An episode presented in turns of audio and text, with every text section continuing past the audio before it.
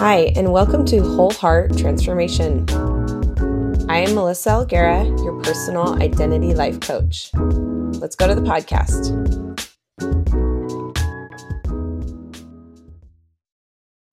Hey guys, welcome to Whole Heart Transformation. Happy 2024. Here we are already a couple weeks in, and man, I took like two and a half weeks off and it was glorious and it was boring and it was like all sorts of things.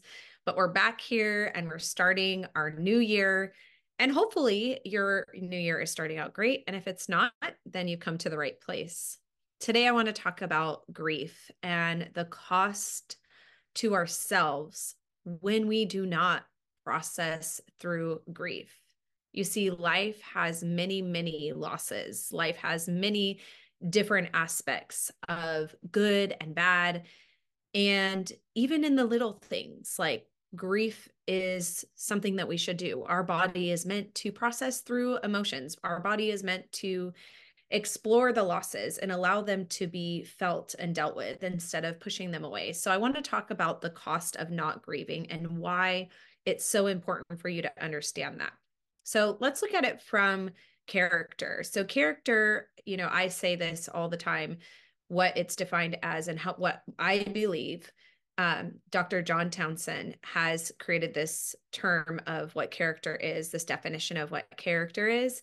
And this is what I believe character is from what I've seen in my personal journey of growth and healing to um, others that I've coached and seen them heal and grow in their characters. So he defines character as the set abilities to face and feel in reality, to be able to see reality as clearly as it is, to face the losses, to face the pain of what it is, whether it's good or bad, and to be able to process through that and have the capacity to process through it without having to cope or use another strategy that isn't facing and feeling.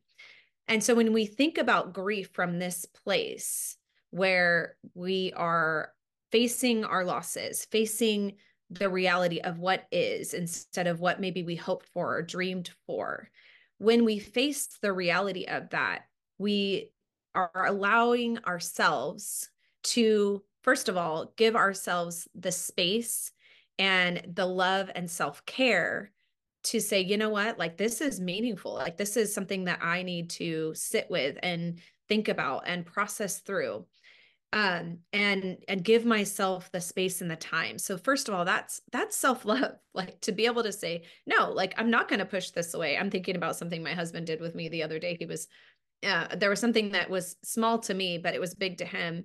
And I was like, oh, it's not that big of a deal. Cause even I, you know, still have neural pathways in my brain and body where I have to work through this, you know? And I was like, it's not that big of a deal. And he was like, no. He was like, it is a big deal. And like, I'm not going to push this away. This is, I'm feeling this right now. And this is a big deal. And I was like, oh, yeah, like, duh, like everything that I coach, you know? Uh, but, you know, it's, it's some of that attachment interaction that we have that we bring up with each other because that's just life, you know? So, anyways, with this, it, it, the reality is is that life has a lot of losses and when we are not able to face those losses, then we kind of find ourselves repeating things that we need to process. It's kind of this weird subconscious thing that happens with us is like, oh my gosh, I'm in another situation where I need to grieve something so similarly. And then I have all this onslaught of like grief now. When you start to face grief, this is what happens when we haven't processed grief from the past. Then when we finally start to face it, we won't just be grieving the the present things that we've lost then we all of a sudden become in touch with all the losses over the years and that can be really hard and overwhelming for us and we need to do um, small bites when we're talking about grief when we're finally starting to face it. So depending on how old you are this could be something that you have to face. So it might be man in the current reality of my situation uh, i need to face these losses right here right now. So i i say with my clients a lot to journal because this does help you get in touch with some of those deeper subconscious things the the beliefs that you have what's happening inside of you um maybe how you got here but again i will always tell you if you were ever in a coaching session with me and because you're listening to my podcast that awareness is not the key. Like awareness is the, oh, we found the door. Like we found the door. The key to healing is being with those subconscious realities and processing them all the way through. So this looks like, man, now I'm realizing I this was a huge loss. I'm now going to bring this into relationship with other people that can hold the space for me to grieve these losses. And when we can do that, we undo the aloneness, which is the deeper issue, which is the root of all pain. It's the aloneness, it's the disconnection from God, ourselves, and others. That place where we couldn't face grief before is because we were alone and we had to learn to grieve alone. And this, you know, so we have to do all these specific things in order to avoid that but the cost of avoiding it is the highest cost because now there's so much research that shows that as you avoid your emotions as you avoid pain as you avoid grief by doing all these coping strategies no matter what it is it could be from something very small to something really really big like drugs or sex or alcohol or whatever um the cost of that is beyond what you could think of in the moment. The cost could be your health, the cost could be your family, the cost could be, you know, generational trauma continuing to carry on. Dr. Dan Siegel says that an integrated parent's brain is what stops generational trauma from continuing on. So the the example of this like if, if i could be less technical and less scientific and brainy is a parent who's aware of their own pain, who's aware of their projecting, who's aware of that their child is just triggering their own pain and they can own that instead of projecting it onto the child and making the child feel like they're worthless and shameful. A parent that can see their grief and their sorrow and stop projecting that or own it when they do heals generations. So it's you know scientifically speaking where i'm not talking about something spiritual i'm talking, talking about scientifically speaking of the research that was found that the difference between a person who was in touch with their own pain their own realities and could own that um, and the difference between a parent or a person who is not in touch is a massive scale of how their children and children's children will you know play how their lives will play out and how generations will be free or not free and have to carry the burden and weight of the unprocessed grief and trauma. So the the cost is so big when we are not in touch with our own reality. When we are not able to grieve when we are not able to see truth because we you know been pushing reality away for so long we will project this on other people. Other people will pay the price for our grief. And you can tell yourself oh my kids are grown and like i can't i cannot um, take this back. I cannot fix this. You're right you can't fix the past but you can start right now in the process of healing your grief and pain and stop projecting it on other people you can take ownership so your kids can look at their life and go oh man like i I don't need to continue on in this way. I don't need to carry on generational pain and trauma. Listen, the cost of staying the same and not facing the person that you are, not facing where you came from, not facing the generational pain and trauma that your parents were not able to process or chose not to, or whatever, whatever label we want to put on it, right? Whether it's choice or just not awareness or help the cost is much higher to your health and the generations behind you. Most of us have kids. Like it's not something that, you know, most people have kids. Now, if you don't have kids, then you're not going to pass on a legacy to anyone or anything if you don't have grief. However, you being a changer, a world changer in your, you know, whatever your sphere is by you facing your own reality gives could give space to somebody else who needs healing could you know could provide some sort of a reality check like oh wow like i haven't grieved my own stuff either so you could still provide you know a, a space of openness towards grief and healing even if it's not with your own kids and the cost to yourself ultimately is you're not living in the present when you are not in touch with grief. You are living out of the past and you don't even know it. You're living out of traumas that are unhealed and you don't even know it. You're doing things based out of your own pain that is hidden from yourself.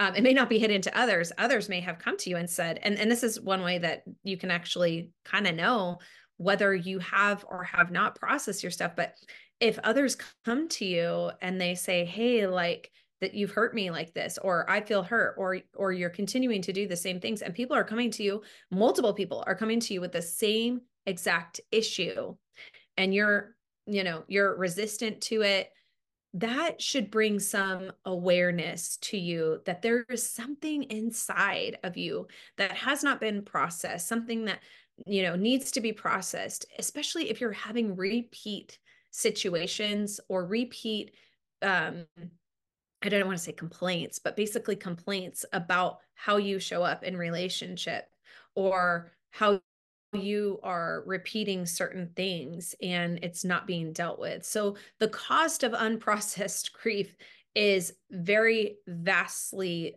like wide, you know, there, there's a huge reality of like the cost it, it's not just necessarily to yourself but it's also to the people around you the people you're in relationship with and then if you have children like the fact that you're not changing generational trauma because you're not facing your grief um, is the same thing.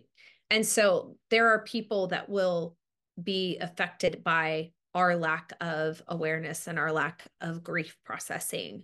Everyone will be affected by it but especially us in the end because all of that grief being trapped in your body it has to go somewhere. It has to have some sort of outlet. And if there isn't an outlet then it's going to be showing up in disease and and more heartache.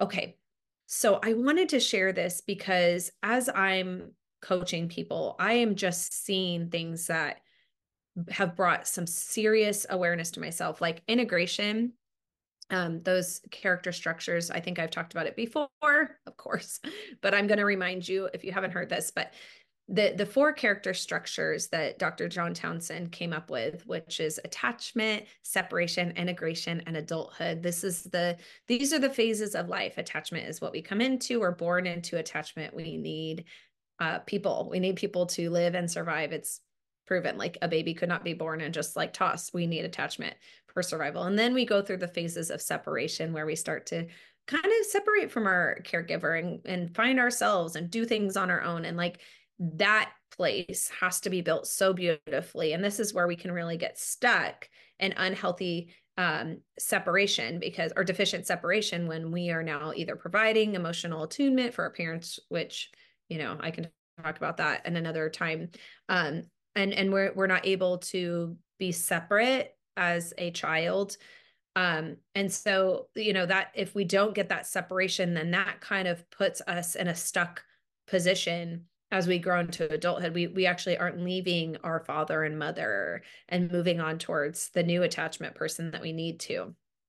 And then you've got integration and this is where our parents teach us to grieve losses to not have black and white thinking um to to not see people as all good or all bad. And um and then we have the grief work you know we need to be able to learn how to process our losses. We we should have been learning that. I heard somebody say that it takes like 40,000 times 4,000 4,000 or 40,000 times hopefully it's 4,000 times cuz i'm raising i'm still rearing children. But you know 4,000 times to tell a child something until they get it. Like there's something within their brain it just takes repeat situations okay? So if we weren't getting the teaching on how to be in reality, if we weren't getting the teaching on how to grieve, if we weren't getting the teaching on how to not see people as all good or all bad, or have, you know, where we can see the gray, if we're not taught those things, then we're going to be incredibly deficient in grief and, and, and integration. We're not going to be able to know how to do that. So we had to learn how to deal with that alone. And then lastly is adulthood. And adulthood is something that you start processing, I believe, you know, about 16 you're you're starting to shift over into that And the process doesn't end until 25. But many people at 18 are pushed out of the house and just like, okay, you're all good now. And it's like your brain isn't even developed yet. And so we have a lot of people who don't even know per- their purpose. They're not walking out healthy sexuality their spiritual life is really weird and then they they just really don't have a lot of competence. So we're talking about all these character structures because it's good for you to know the process of what you should have gotten as a child. So if you find yourself not being able to grieve or process emotions or bring your grief into relationship you can look at the character structures and go oh man like i'm deficient in these. Because first of all i wasn't taught and trained as a child on how to deal with these but then i have parts of me that are extremely alone and disconnected and that's the root. The root is aloneness and disconnection. And so when we start to do the grief process when we start to face grief we can't do it alone. Like you weren't able to do it this entire time because you were doing it alone. So the strategy of avoiding it was beautiful. Like, hello, like if we don't have the internal strength to be able to grieve well or grieve at all, we feel like we're going to die. So we have to do something else. So, of course, like that strategy, it doesn't work for us, but there was something in it that was beneficial. And we don't want to lose everything when we're integrating parts of us that didn't know how to process things, didn't know how to process grief, or that were deficient or doing unhealthy coping strategies. We don't want to get rid of everything. We want to find the good because the good is still there. And that helps with our integration too, right? Like, because grief is integrative work. Um, and so being able to see the good, even in the things that were not the best situations or the best coping mechanisms, to be able to find the good in those spaces helps us to heal, helps us to see people rightly. And um, yeah, so I I basically feel like this is where I find clients will be hung up. And sometimes this is where I stop being able to work with people because they get stuck in their integration deficiencies. They can't grieve the losses because of the reasons why they've told themselves, whatever it is. Um, you know that's all subconscious and embodied. And this is where i find people getting stuck. It's like if we can't start facing grief and we can't sit with the real pain of what has happened to us and the losses we've incurred then we cannot move even into adulthood and and growing our adulthood where we were not developed. And i was thinking about a situation for myself personally where i had oh my gosh the grief was just like it was it i felt like i was going to die. I mean it really was but it was like maybe 30 seconds you know? Um but i had to face the grief of that there's no justice for me with the betrayal that i went through. There's no advocate. And i'm not saying that you know i believe in god and all this. I i, I believe in god. But that the, in this way there was no one to come and literally blow everyone out of the water that harmed me because there was a lot of people who harmed me. And so I had to face the deep grief of there will be no justice because even let's say let's say I harmed these people that how they harmed me. The reality is the initial pain and trauma that I had and experienced will never compare. Like if if I got revenge, it will never compare. And so I had to grieve that so wholeheartedly. And I'm glad I did because after about two days of deep grief, it was two days. After being able to face that for two solid days, I was like, oh my gosh, I don't need justice in this anymore. Like, I've f- faced this. There won't be justice in this. And like, that's okay. Now, that might sound crazy to you, but the thing that was causing me so much pain was that I was bargaining with that. I was just like holding on to it, sifting it, sifting it, sifting it.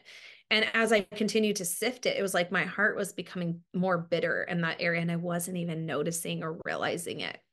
And so once I was able to grieve that, that left me with so much freedom internally. So this is why grief needs to happen because when we don't, we become bitter people. We become trapped in our own thoughts, our own ways of thinking that are not beneficial to us. So I hope this gives you some insight of why I come back to this so much, why I'm always saying, hey, like you need people to help you in your grief process. You cannot do this alone. You didn't have the tools when you were younger. And now we have to build those internal tools together. I'm not talking about through a subconscious way. I'm not saying, oh, like here's your, here's A, here's B. You know, no, I'm talking about literally feeling the felt experience of the loss and having people in it with you, weeping with you, affirming you, and also bringing the totality of what's real. I hope you've enjoyed this today. Thanks for listening. If you have found today's podcast helpful, please like, subscribe, and share. If you are interested in coaching with me, go to www.identitylife.coach. And you can also find me on Instagram, identity.life.coach.